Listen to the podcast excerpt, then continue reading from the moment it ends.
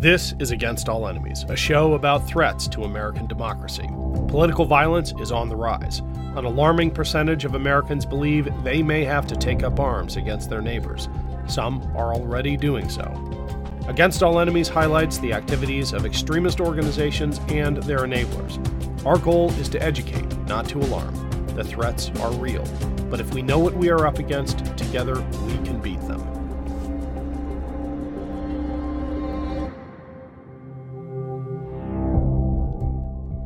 But to be brutally frank, a lot of these Navy SEALs, and God bless them, the whole thing went a little too Hollywood. You got some guys zinking these guys; they're just a little too. And you got you know you got what Crenshaw down Texas and others. It's just a little too woke. Last thing we need is another woke Navy SEAL. It's Ken Harbaugh with Against All Enemies on the Midas Touch Network. I did not expect my holiday edition of Against All Enemies to start with Steve Bannon, but here we are. Apparently, Navy SEALs are now a little too woke. I'm going to introduce a friend of mine in a second, a former Navy SEAL with multiple combat deployments.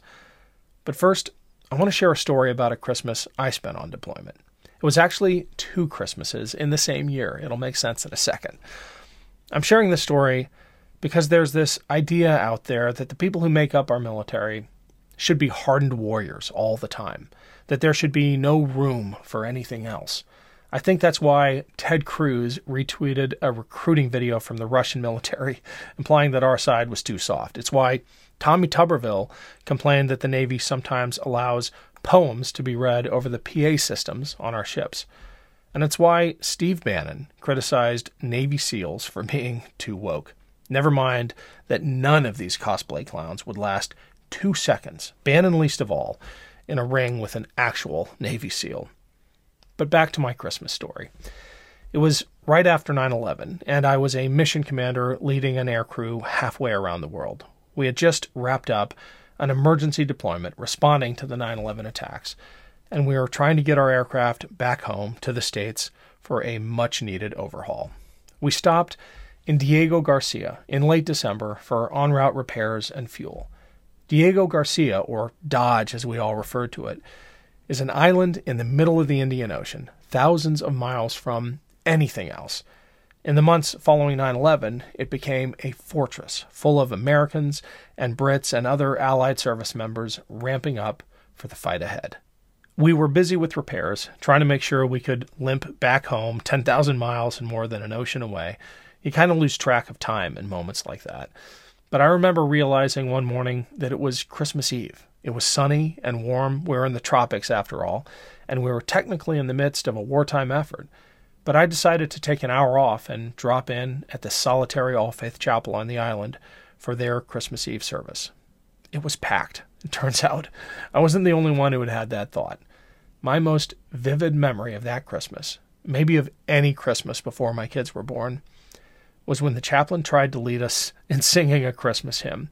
It was mostly young men, a few women, many of us wearing flight suits, some smeared with oil and grease, all of us desperately missing our families. I think we may have gotten five words into Silent Night. That was it. All around me, I heard these hardened pilots and crew chiefs and maintainers crying as quietly as they could as the chaplain finished the hymn for us. Right after that church service, I was back on the flight line. We left the next day early, island hopping to refuel. The aircraft was working great, and we spent our first Christmas day in transit, crossing the international date line late that night. Our last refueling stop before home was a base on the other side of the international date line.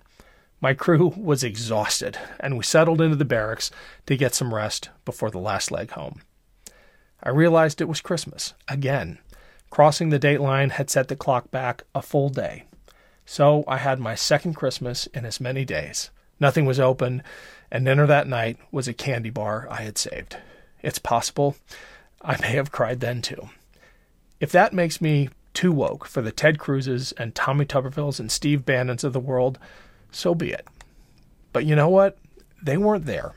They weren't on Diego Garcia in the wake of 9 11 trying to get a crew safely home the Sunshine Patriots, the ones who so easily mock young Americans on watch halfway around the world, They are as far away from the front lines as they can be. Ted Cruz couldn't even manage a tough winter in Texas. If being sensitive to the reality of loss and loneliness that defines a life in uniform makes me and those I served with too woke, fine, I'll own it. Caring about the people around us actually makes our military stronger. Diversity makes our military stronger. Thoughtfulness makes our military stronger. So, if you could, take a moment this holiday to think about all of those on watch halfway around the world so that people like Steve Bannon can have the freedom to say idiotic things about the service and sacrifice of others. And now, because Steve Bannon specifically called out Navy SEALs for being too woke, I want to share part of a conversation I had with Brett Jones, one of the toughest people I have ever encountered.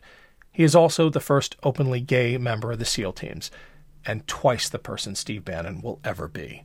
Brett deployed to combat zones more times than I can count, and I guarantee that if he had been in that chapel with me back on Diego Garcia, he would have been crying too. Here he is, talking about pushing back against the meanness and cruelty that has come to define the politics of people like Steve Bannon. I feel like that the the hurting of people has become a part of our politics lately in a way that it it wasn't before. Cruelty seems to be the point when former President Trump uh, mocks uh, a disabled person or or talks about roughing suspects up, putting them into to police cars. Th- those lines get the loudest applause at his at his rallies. Something seems to have gone off the rails in a party that celebrates the cruelty for cruelty's sake. How do you react? Um, well, obviously, I, I don't I don't like that, right? I don't. Um, I, I, I, you know, it's no secret I didn't vote for Trump, and uh, and he is certainly not a statesman, and um, I think that um, you know, I, I think a, a poor example of of how we should treat other people for sure. Um, you know, I'm not going to get into the, the, the, politics of what he believes and, and whatnot, but but here's the thing, man: is people are people, and it's it's really really easy to take people and just uh, you know our brains i feel like are probably triggered more towards um, more towards that uh, negative. Like you know, it's it's really easy to dislike somebody. It's really easy to hate somebody. It doesn't. It, requires no work, and um, and it weighs on you, and then it, it's a cancer. It grows, and then it, it, it morphs into other things. It's really hard to to understand and try to relate and and show compassion to people. That's that's work. That's really fucking hard work. And um, and when I see people like that, I'm like, I guess that I, I don't think they're ready for that kind of work yet. Yeah, there's this great Brene Brown quote. She says, "It's hard to hate up close," and I have to believe that one of the defining features of those islands of blue and seas of red, as you described Huntsville, is the flat fact that there is more diversity. There is there is more education. You're surrounded by people who challenge your your preconceptions. Does that hold? Yeah, well, I mean, uh, yeah, absolutely. I think that um, one of the things that I love about, I mean, I feel like diversity is one of those things that just adds color to the world. And because if I grew up in an environment where beliefs were supposed to be the same, right? And and those beliefs and those ideals and those ideas um, b- became very boring to me, and um, and not uh, like it, it just felt stale. And as I got older and was introduced to different types of people and different views and religions and and even though I might not agree with some of them, it brought color into into my life, and uh, um, and I believe that there's a place and a conversation here for everyone, right? And um, you know, yeah, I'm. I didn't vote for Trump. what What do you make of his? I mean, it's almost like he's impersonating Mussolini or the the strong men of eras past in the way he carries himself, in the way he bullies uh, those well, who who stand up to him. I, and I'm asking you as a as a Navy SEAL. We don't get Navy yeah. SEAls on this show all the time, but you you have to have a a, a pretty um, pretty insightful perspective on on toxic masculinity, having been at the tip of the spear of America's national defense.